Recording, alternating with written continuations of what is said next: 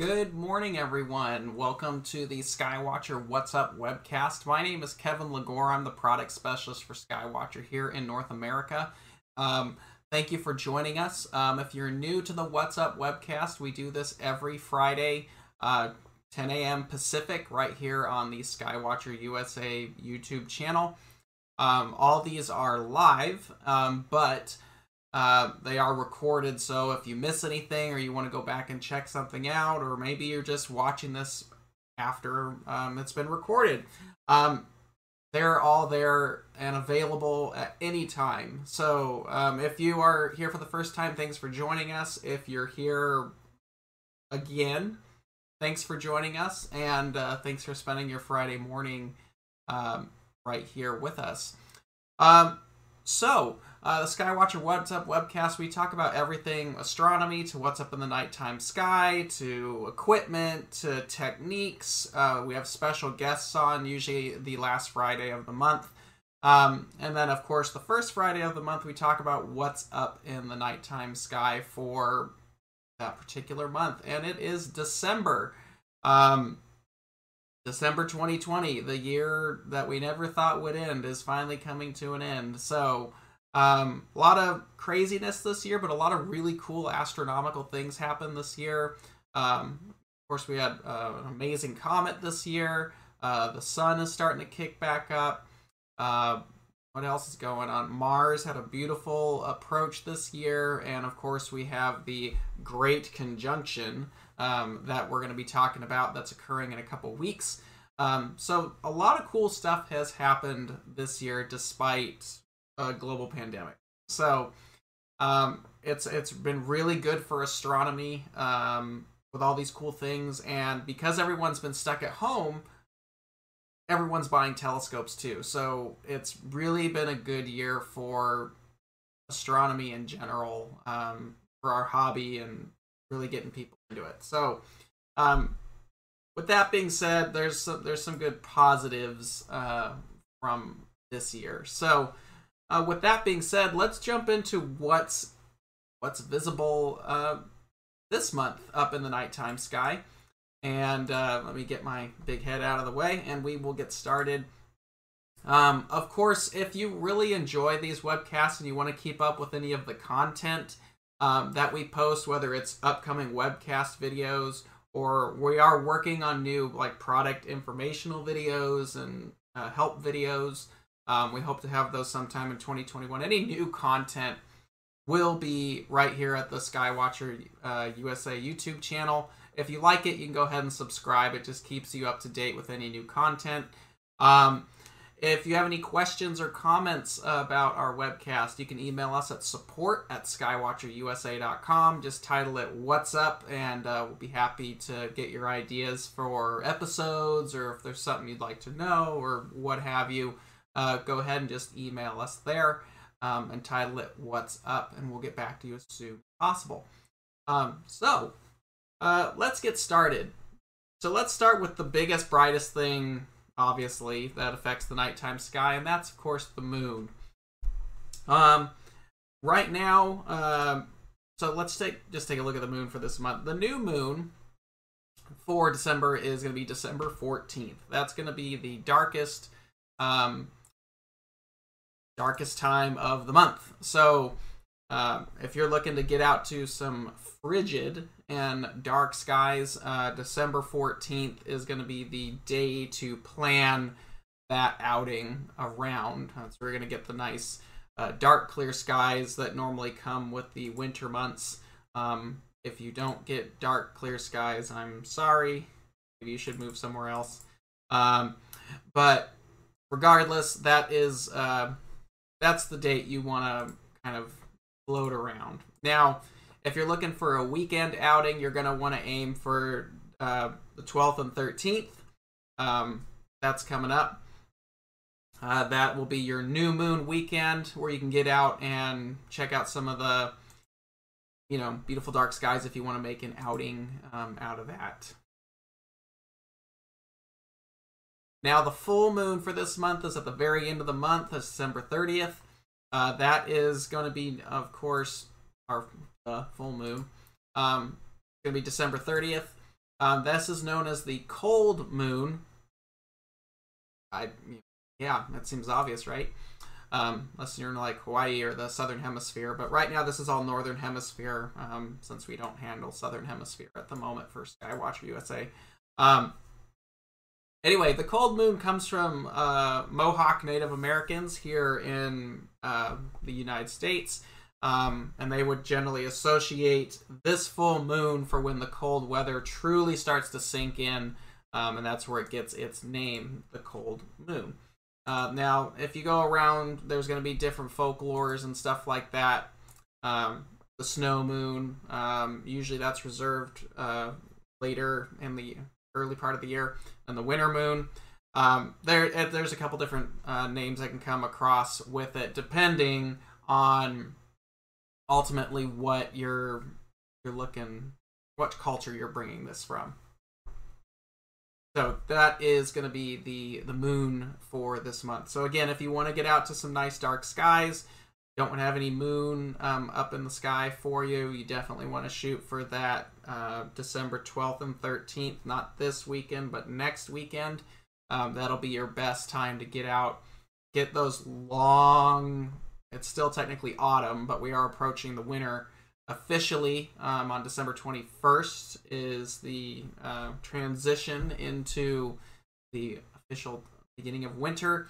Uh, but if you want to start taking advantage of those long, dark nights, um, getting out uh, not this weekend, but the following weekend, that'll give you some time to really spend a long time getting those images or capturing uh, some views of those particular objects that might be up this time of year. So, definitely um, an advantage um, in astronomy right now because the nights are long.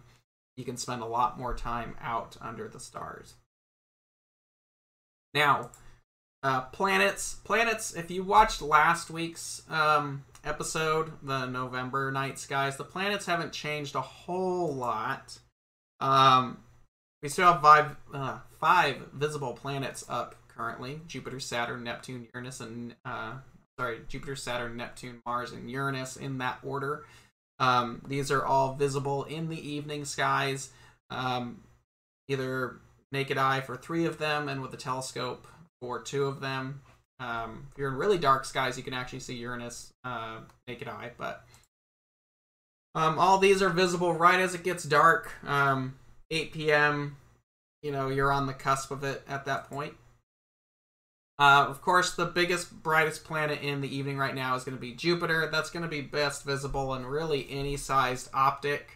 Um, basic binoculars will show you the Galilean moons. They'll all be lined up in various orientations each night. Um, to cloud bands and all kinds of cool stuff happening up on Jupiter. Um, it's a fun planet to take a look at, but we are losing it uh, pretty quickly. Um, so if you want to take a look at it, you really want to be out with your telescope right at dusk. Um, that's the best time to view the planets before they get so bright that the glare kind of takes over. So if you can actually view while the sky still has some of that blue and uh, blue tint to it uh, before the stars really come out, that's I find the best time to view the planets. Um, so and you want to get that with Jupiter right out of the gate because we are gonna by the end of the month it's pretty much gonna be gone. Um, so we're kind of at the very tail end of the season for our brighter planets in our skies. Of course, we have Saturn. Uh, Saturn is really a cloud or crowd pleaser. Um, and if you have a telescope that maybe you're getting a little early for the holidays, um, it's an awesome one to check out while it's up. Again, it's right next to Jupiter, so it's going to be pretty low. Um, so you want to make sure that you're out again right around dusk, um, and maybe a couple hours after dusk, and that's pretty much it because they are going to be in the southwestern sky. Um, let me actually show you with uh, our program here. If you guys are not familiar, this is Stellarium. This is a free software that you can download. It does all kinds of cool things. Um, can even do telescope control with it. But uh, here is Jupiter and Saturn. Uh, this is for this evening. You can see they are just hanging out there. This is right around. Make this Right, there we go. So 6 o'clock, 6 p.m. this evening. Um, so you've got Jupiter and Saturn hanging out together right there, and we'll get to more about this uh, pairing here in a little bit. You got Jupiter, Saturn up, hanging out up there.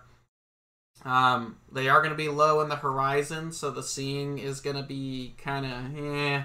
So if you're looking for your sharpest views, it's kind of past, but you can still get some decent views of them. Um, then of course you've got uh, Neptune is actually up here, not far from Mars. It's just not coming out. Uh, there it is, right here. Oh, that's a star, but right in that area um, is Neptune. Then you've got Mars. And then you've got Uranus uh, trailing Mars right over here. So uh, we'll get to all those here in a second. So those are some of the planets. Uh, real quick with Saturn, Saturn looks great in like any size telescope. Um, you can see the rings of Saturn with high power binoculars.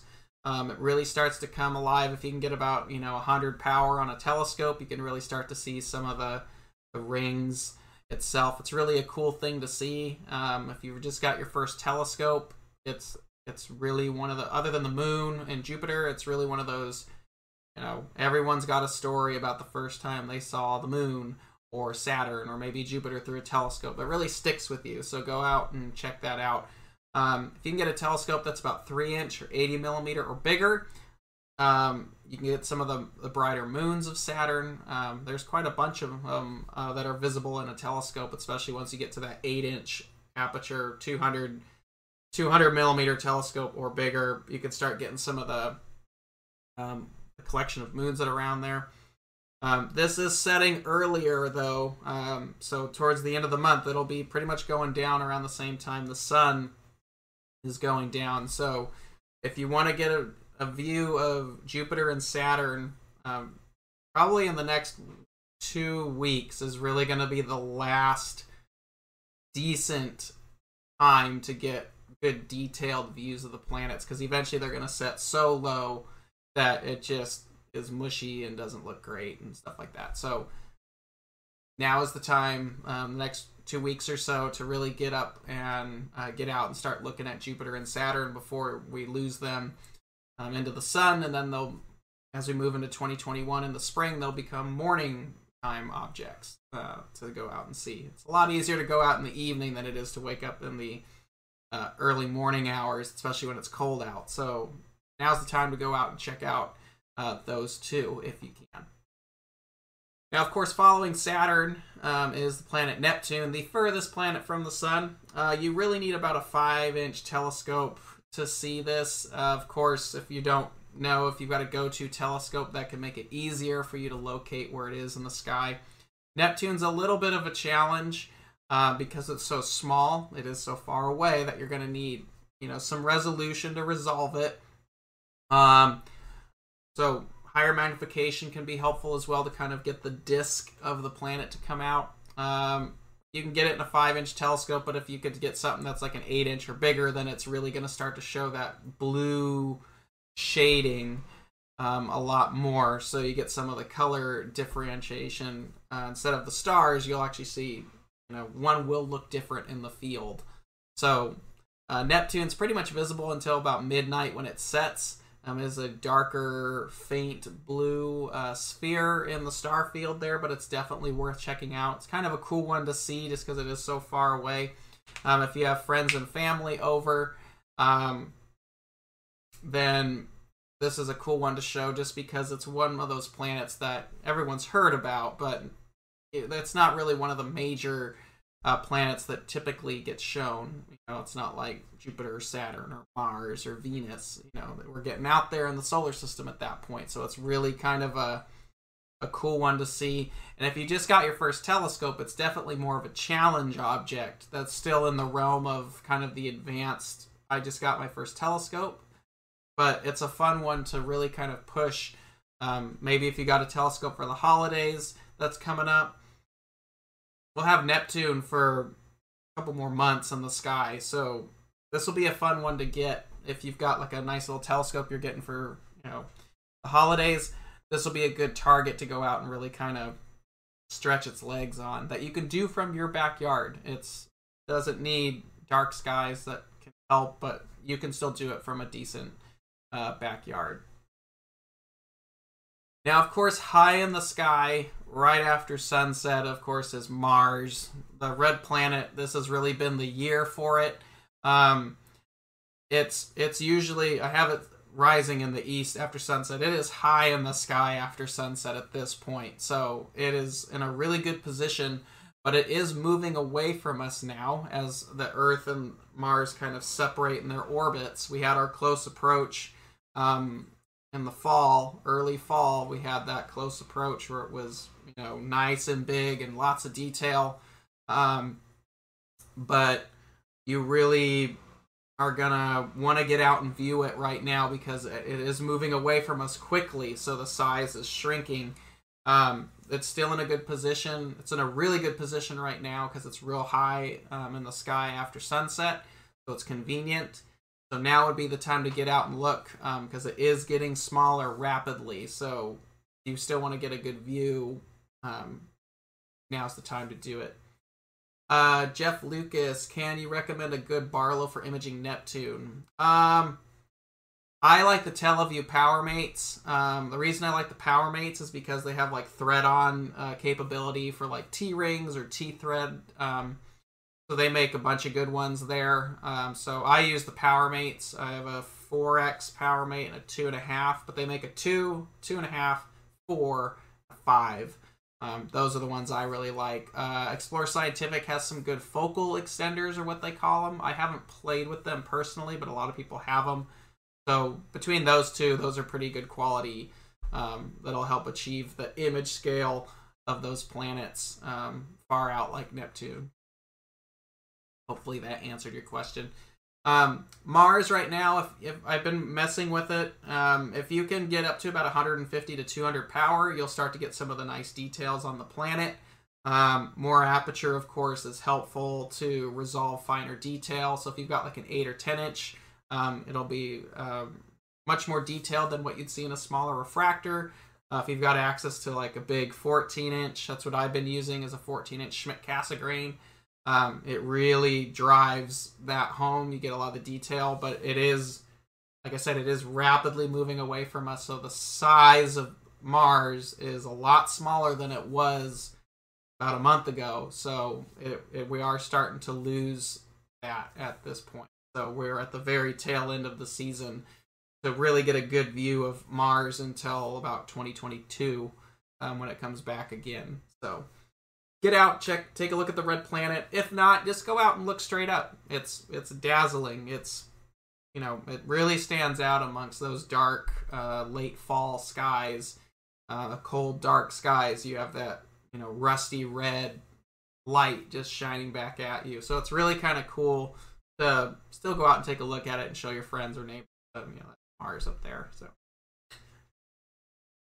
Uh, last one, of course, is Uranus. Um, Uranus is pretty high in the eastern sky um, just after sunset. Um, it is pretty much overhead as we move into midnight. Um, you can use a three-inch telescope to see this. Um, I it's actually one of my favorite planets to see um, because it's kind of that it's kind of beyond the typical planets that most people expect to see. Like I said, Jupiter, Saturn, Mars, maybe Venus. Those are the ones that people ask about the most. Um, so Uranus and Neptune being so far out there, they're kind of those. You're starting to leave, walk out into the deeper waters of the solar system at that point. So Uranus is really cool because it really doesn't take much to see it. Um, I've actually seen it naked eye from a dark sky. Um, it's about magnitude 7 ish, so you need really good skies. We saw it from Kitt Peak Observatory in Arizona. Um, but yeah, that is a naked eye visible planet if you can get to a dark enough sky. But in a telescope, even a decent little 3 or 4 inch telescope, it looks like a planet. It's a little, you know, pale blue ball just floating out in space. Uh, it's really kind of neat to see it just because it is so far out there. Um, so this is a great one. Um, again, maybe you're getting a telescope for uh, Christmas or Hanukkah or whatever uh, the the holiday would be. Maybe you know you're getting something. This will be a fun one uh, to go out and really again stretch your legs of your telescope um, and give it a go because it will be well visible into the spring. Um, probably lose it somewhere in the spring. Um, it sets right now about 4:30 in the morning, so it's pretty much an all-night object at this point. But if you if you've just got a telescope or you know you're getting one, maybe you want to go out, um, check out the conjunction that's gonna we're gonna talk about right after this. Uh, give Uranus uh, a check because it, it looks really neat um, as that little pale blue ball just floating out in space among the star field. But it actually looks more like a planet that Neptune does, obviously because it's closer. Um, but it still looks like a little ball where Neptune takes a lot more work for you to resolve that finer, um, smaller sphere. All right, so the big deal for this month, and the last thing to really knock out 2020 as far as astronomical events go, is the Great Conjunction, as they're calling it. Um, right now, you've probably seen, you've gone out in the evening sky, or the evening right now and looked out to the west, you've seen Jupiter and Saturn continuously getting closer to one another. Um, right now, they're they're still fairly far apart. They are near each other. Um, they have been for a couple weeks or months actually, but over the next three weeks, they're gonna rem- get very quickly really close to each other. Um, and this is what they're calling the Great Conjunction. So Jupiter and Saturn are inching closer to each other. Um, the the real big portion of the conjunction where they're really close is going to start December 16th and kind of go through Christmas, uh, December 25th. But the actual close approach for this is December 21st. And they're going to be about 0.1 degree apart.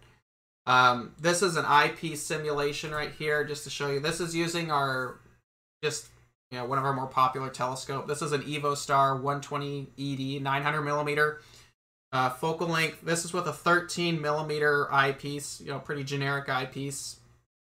Um, you can see how close those two are going to be to each other. So even if you've got like a C11 or one of these longer focal length Schmidt-Cassegrains, grains, it, they're both going to fit in the field of view. That's how close they're going to be. Um, it's crazy how close they are going to be to one another. Um, they haven't been this close to each other um, since about 1623. So, and they were uh, quite close to each other at that point. Um, and honestly, the next time, I'm not. I have to look when it's going to be. This happens every 20 years. This conjunction between Jupiter and Saturn is every 20 years, but the positioning isn't always great with them relative to the Sun because it is is they are getting closer to the Sun.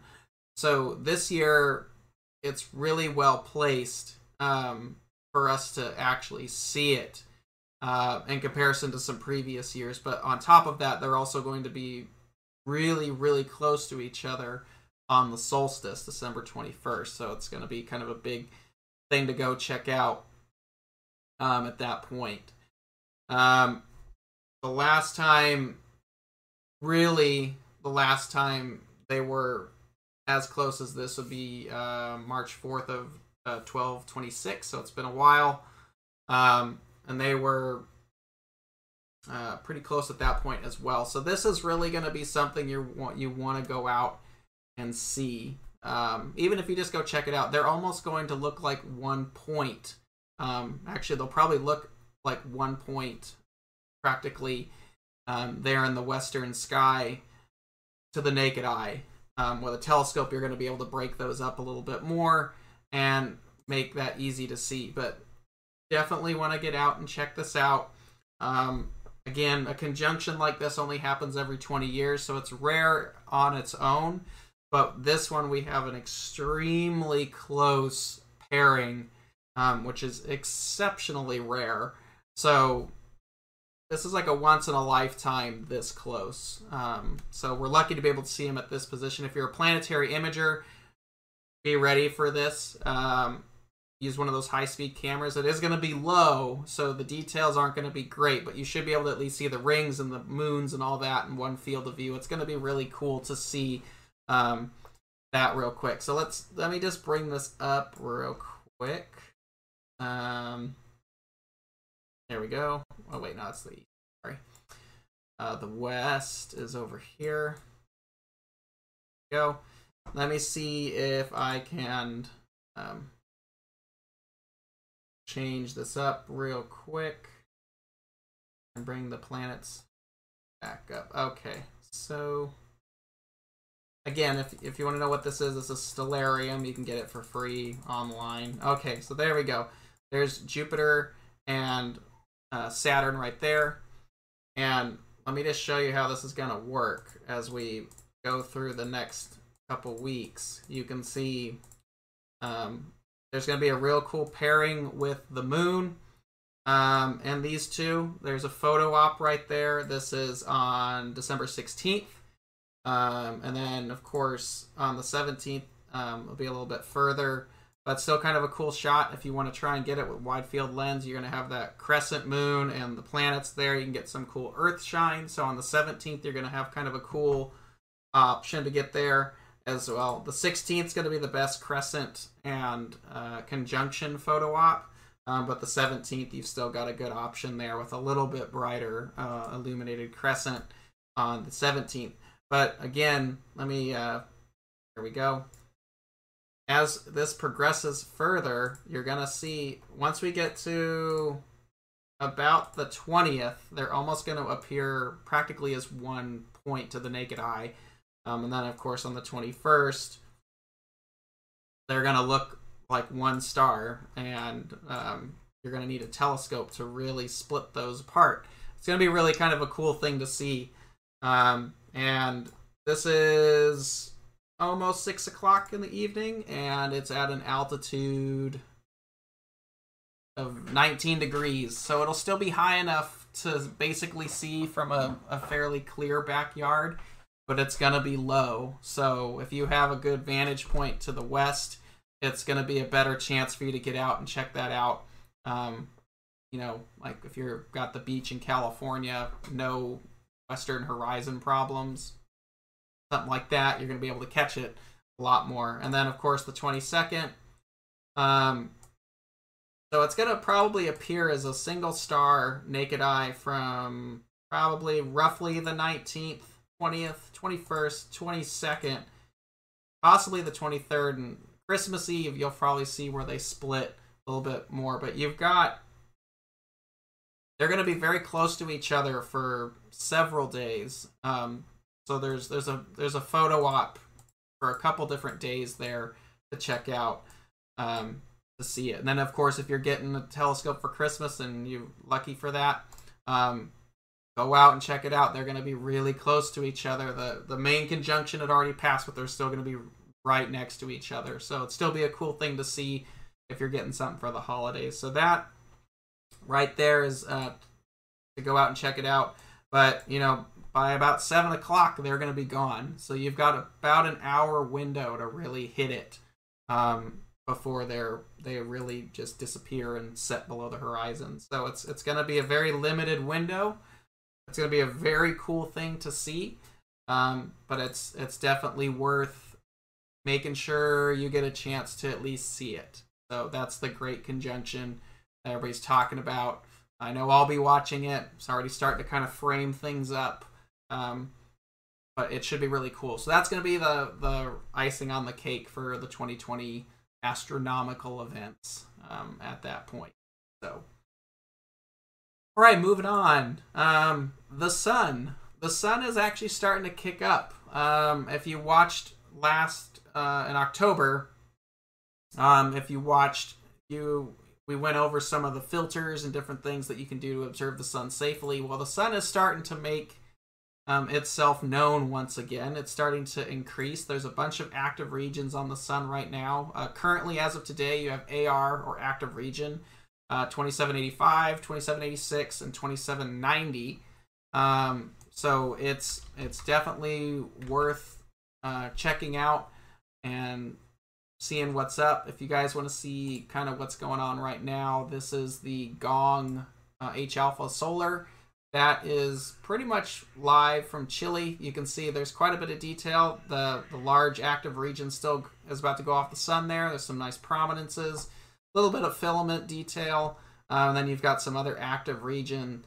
So uh, some nice prominences today. So if you have a hydrogen alpha telescope, um, you should be busting that thing out because it's the sun is starting to once again wake up.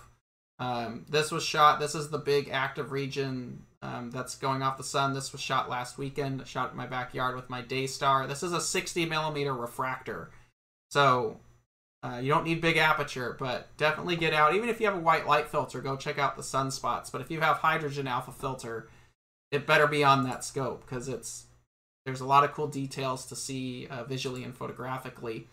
Um, now, last week, uh, AR 2970 um, was coming around the bend.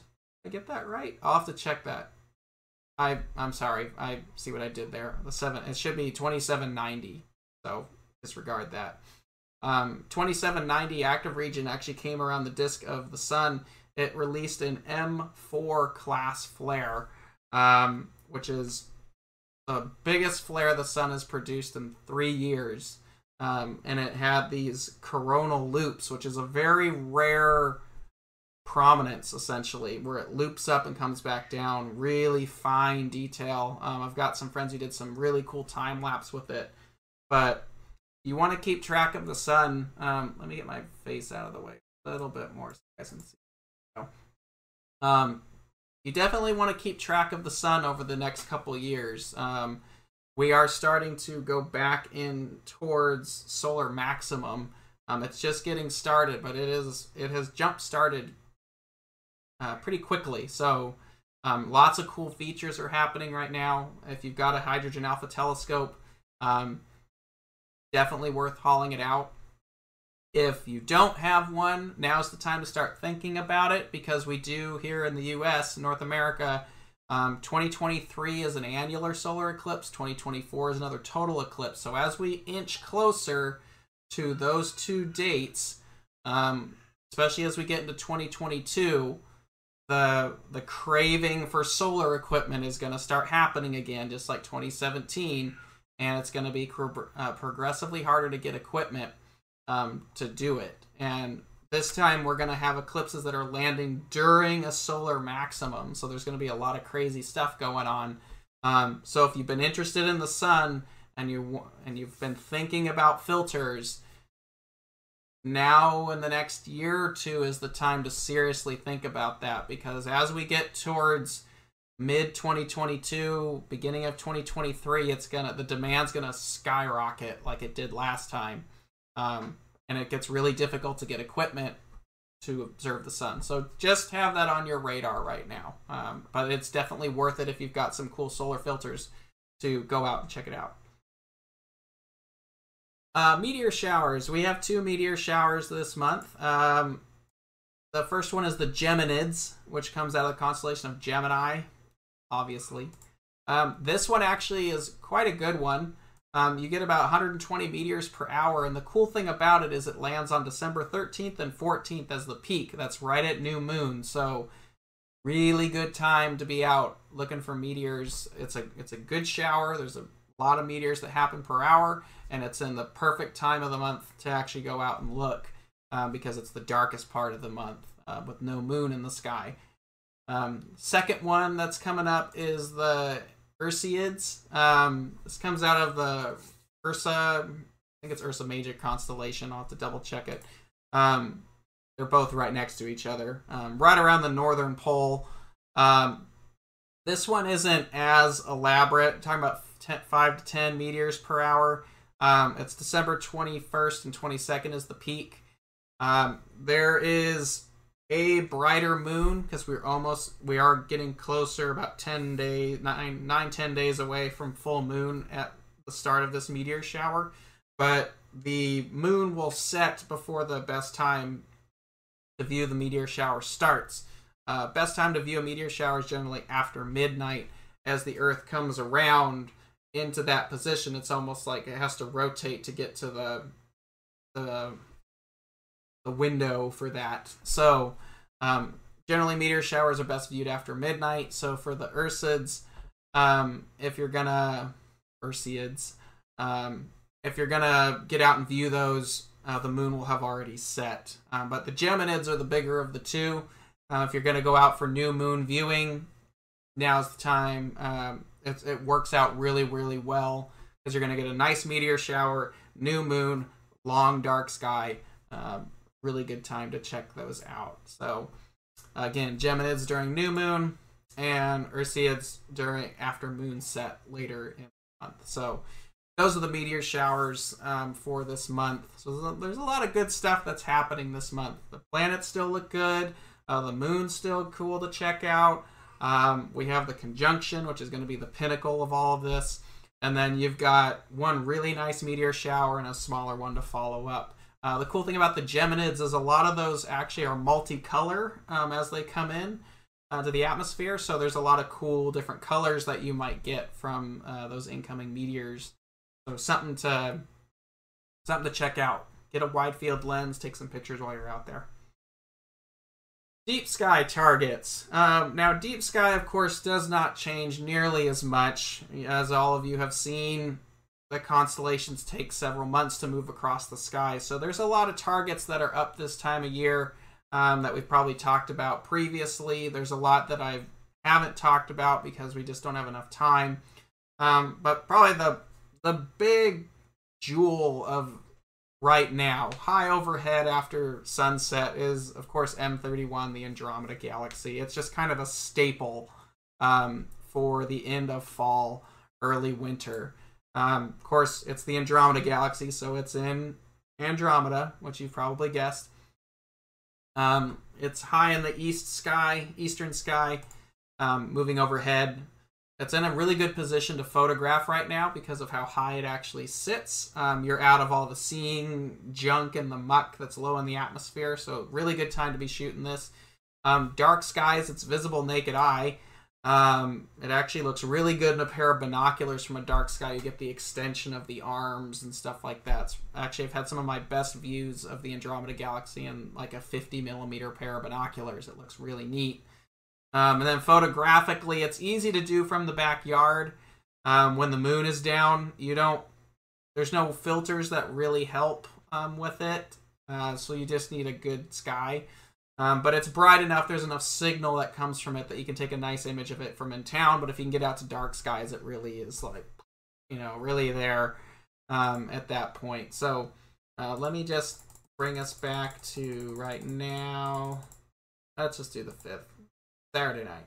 So um, let me turn on some of these real quick. There we go. Don't go outside and expect to see the lines. I've actually had people ask, like, where's the lines? Most of you know this. But as you can see, by 8 o'clock, right here is the Andromeda Galaxy. It is straight overhead um, to see it right now. So, really good time to be shooting it um, right now. Fun fact I've had this happen a lot lately. There's a lot of people who shoot with Star Adventurers, EQ6, HEQ5s, um, a lot of our mounts where they're shooting the Andromeda Galaxy and they're finding that some of their shots are pinpoint and some of them are streaked. Um, where the Andromeda Galaxy passes over is really high overhead when it passes the meridian. It's almost at zenith. So if you have your telescope balanced too well, the gears actually start to float between one another. So it because there always has to be a little bit of backlash and amount for it to work. Um, so you'll get the floating issue of the gears. So if you're shooting Andromeda, especially if you're new and you have like a Star Adventurer or something like that, because I've had a lot of people call about this lately, um, offset the balance of the counterweight just a little bit to where it falls to the side, little side heavy. This keeps the teeth engaged as you're tracking and you won't have the floating mesh problem. You'll just it'll be nice and smooth and you won't have that issue. So something to keep in mind with a lot of targets that are going to happen uh, this time of year. Andromeda's one of them, being so high in the sky. Um, and then, of course, our, our next one which is obvious, is the Pleiades cluster passes high overhead too. Make sure you offset your equatorial mount weight just so that keeps the teeth engaged. You get nice smooth tracking when you're shooting high overhead. Um, M45, the Pleiades, another staple of this uh, time of year. It looks like a micro dipper. Um, it's in the constellation of Taurus the Bull. Um, it is really high around 9 o'clock, and uh, it looks, it's going to be pretty dominant for pretty much most of the night. Um, I'll actually bring this up real quick. So here's the Pleiades uh, right here. Right over here is the Pleiades. And this is about 8 o'clock at night. It's just rising. In the east, we're at an altitude of about 45, 46 degrees at about 8 o'clock. Um, so if you wanted to actually spend a good amount of time imaging the Pleiades, now's the time to do it because you could pretty much go um, all night. At least here in Arizona, our astronomical twilight for the morning when you have to stop imaging because the sky's going to start brightening up. It's about 5:30 right now, so um, we can go pretty much all night on the Pleiades. Not quite all night, but you could go almost all night, and it's right there, uh, ending the night at about 15 degrees below above the western horizon. You can pretty much shoot the Pleiades all night if you wanted to go for one of those really deep pictures or you're shooting multiple filters a night. Um, you'll be able to get, let's see, one, two, three, four, five, six, seven, eight, nine. You have almost nine hours of visibility to shoot the Pleiades right now. You have you could easily pound out a really deep shot of the Pleiades cluster um, and run it all night. Um, so if you're looking for an all-night target, the Pleiades is a really good one um, to check out. It's pretty obvious this time of year. Really beautiful cluster in binoculars, small telescopes. If you're getting a small telescope for the holidays, go out, check out the Pleiades. It's one of the easiest clusters to see. You can see it naked eye, looks great.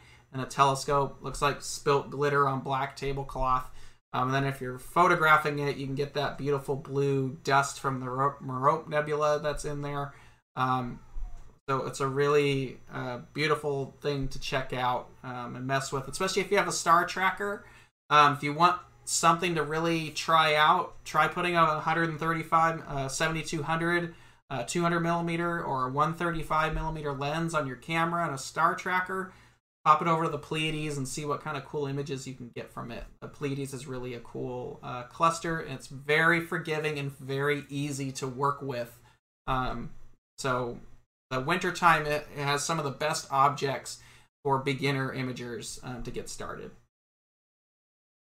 Uh, next up, not far from the Pleiades, but it's in the constellation of Perseus. This is one. This one is more challenging. Is the California Nebula, which is NGC fourteen ninety nine. Um, it is, like I said, not far from the Pleiades. Um, this one is a challenge visually from light polluted skies. You really want to be out in a dark location to see this. Um, it's actually best seen in wide field telescopes. So if you've got like a short focal length four, five, six inch, whatever telescope, um, that's the best way to see it all. Um, you can use bigger aperture, but you're not going to get the whole nebula. It's actually pretty big. Um, you, it is a very, it's pretty much all hydrogen. It's a hydrogen emission uh, region. So visually, you're going to want something like an H beta filter. A UHC would be great visually. Photographically, though, it's really easy to do from in town, especially if you've got a hydrogen alpha filter.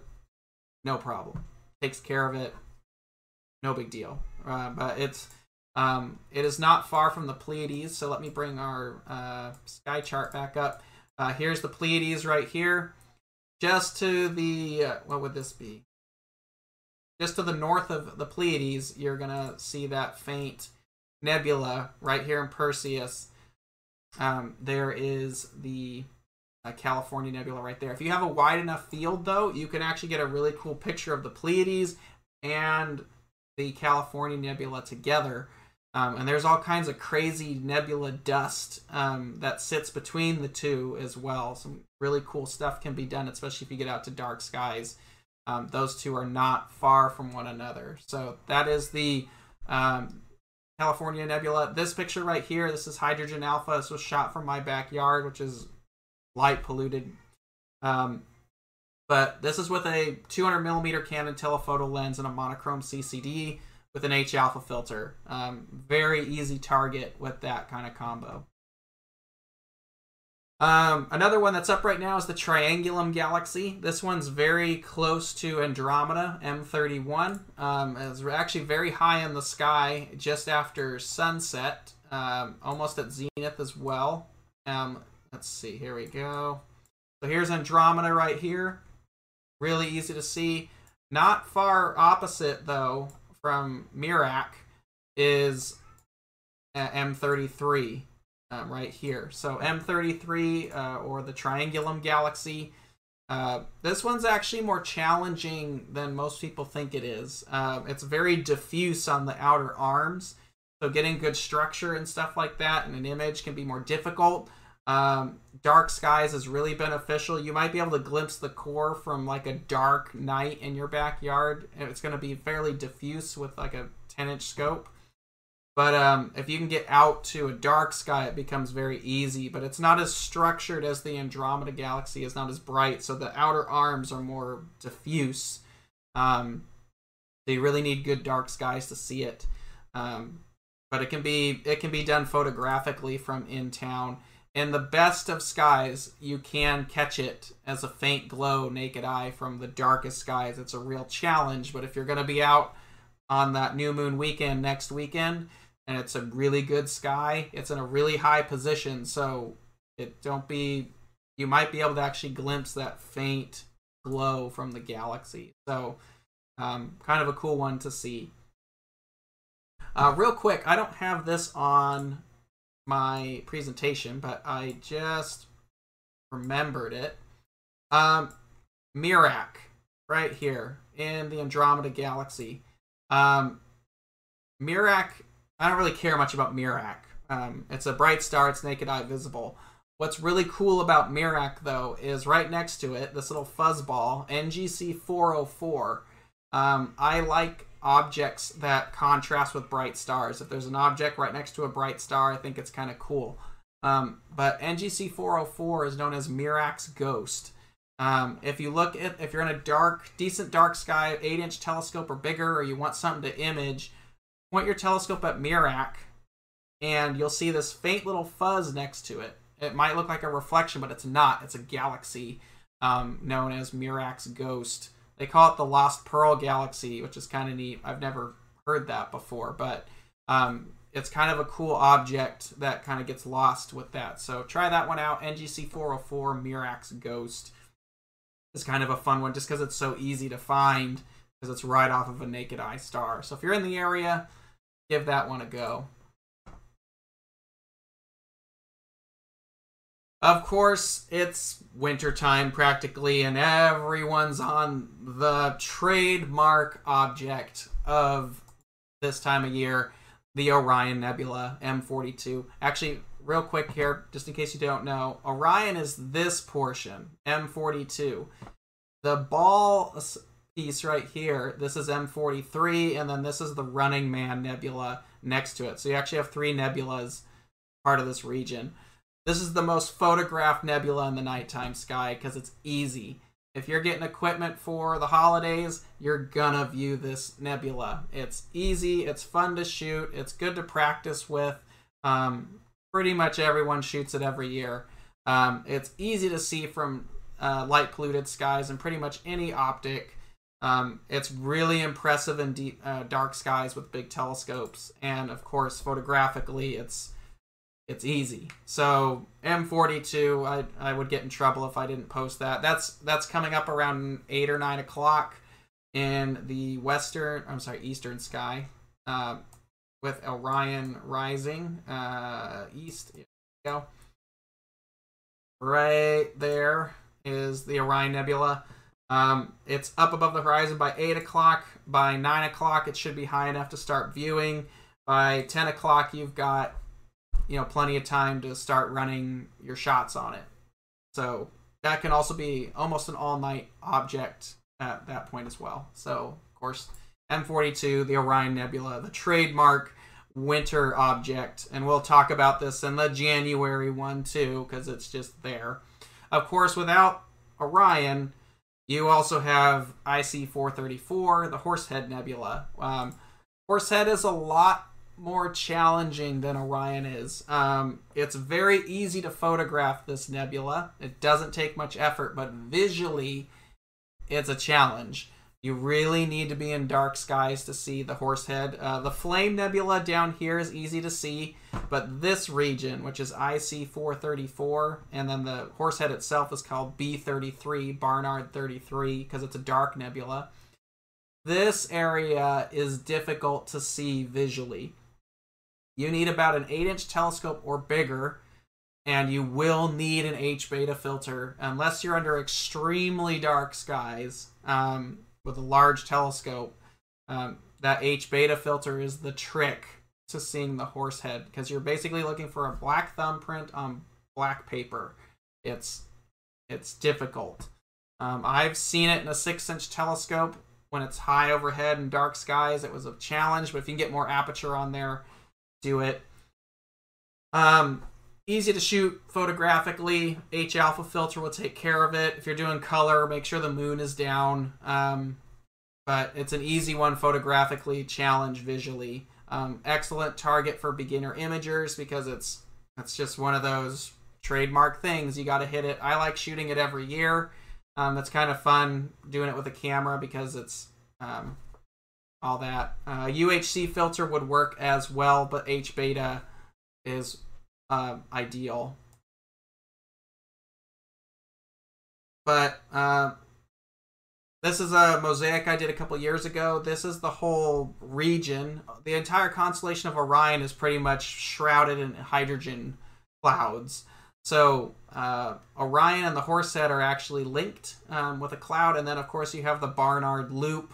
This is a huge hydrogen loop um, in the constellation of Orion.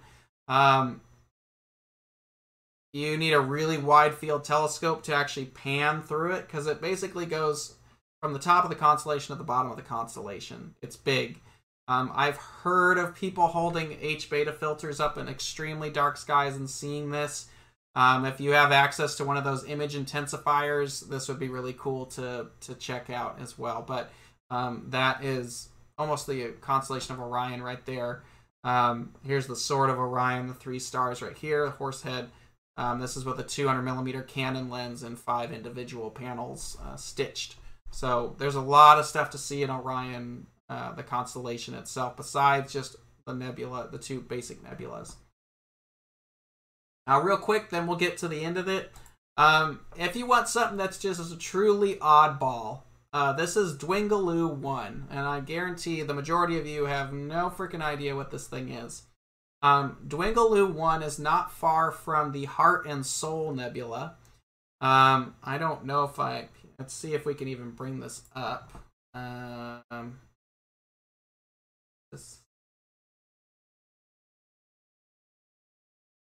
just to show you, I don't know if this will even come up in database here.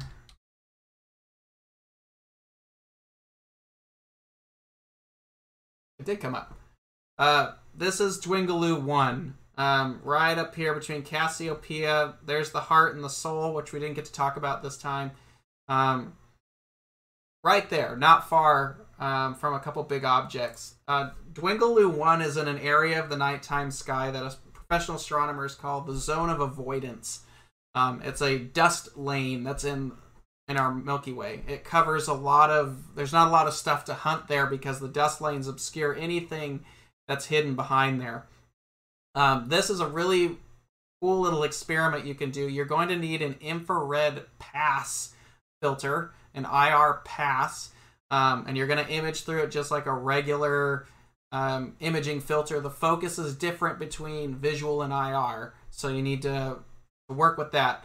Um, on the left here, this is a stack visual light using a green imaging filter, and on the right is infrared. You can see how infrared there's a lot more in there. And this is just with a Starlight Express 694 monochrome camera. Um, you don't need any super ultra infrared camera, just a sensitive astronomical camera and the IR pass filter.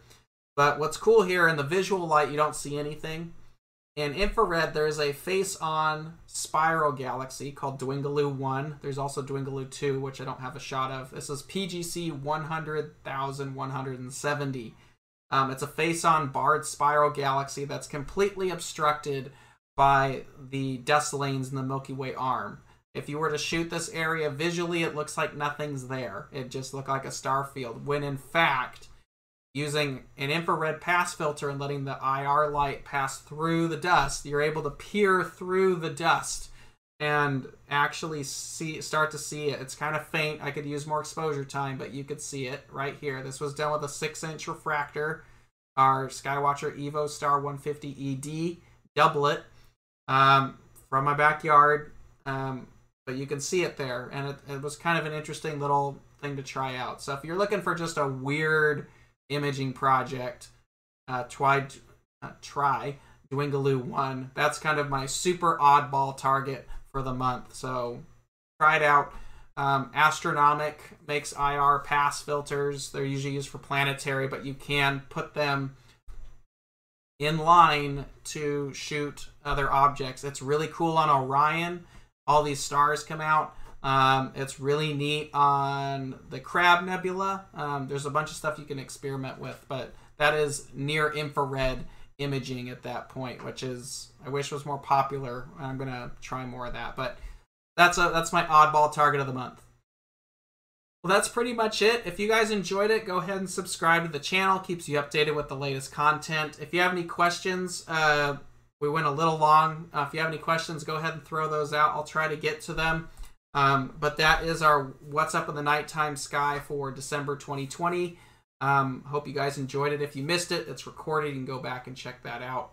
Um, of course, next week, next week we're going to talk about where we're going to go with our webcast in 2021, where Skywatcher may be going in 2021.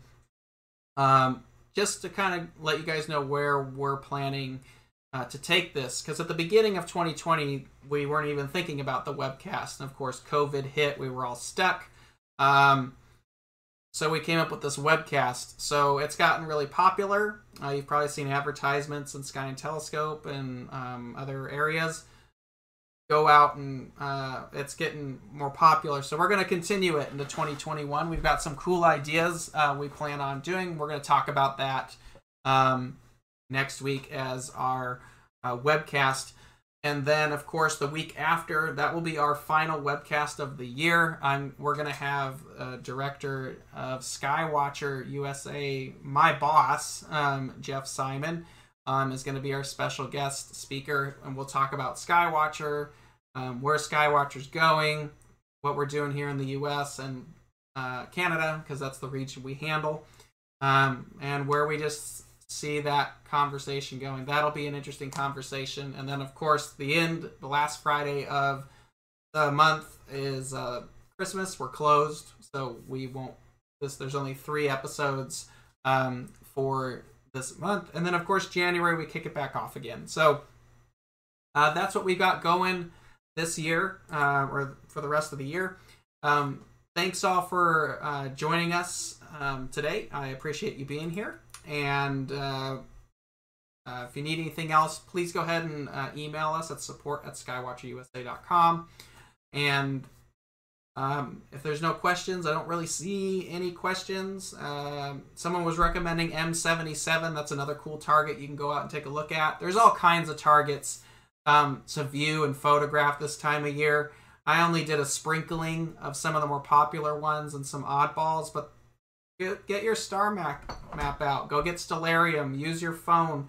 Research some targets and go out and uh, discover the autumn and coming winter skies for yourself.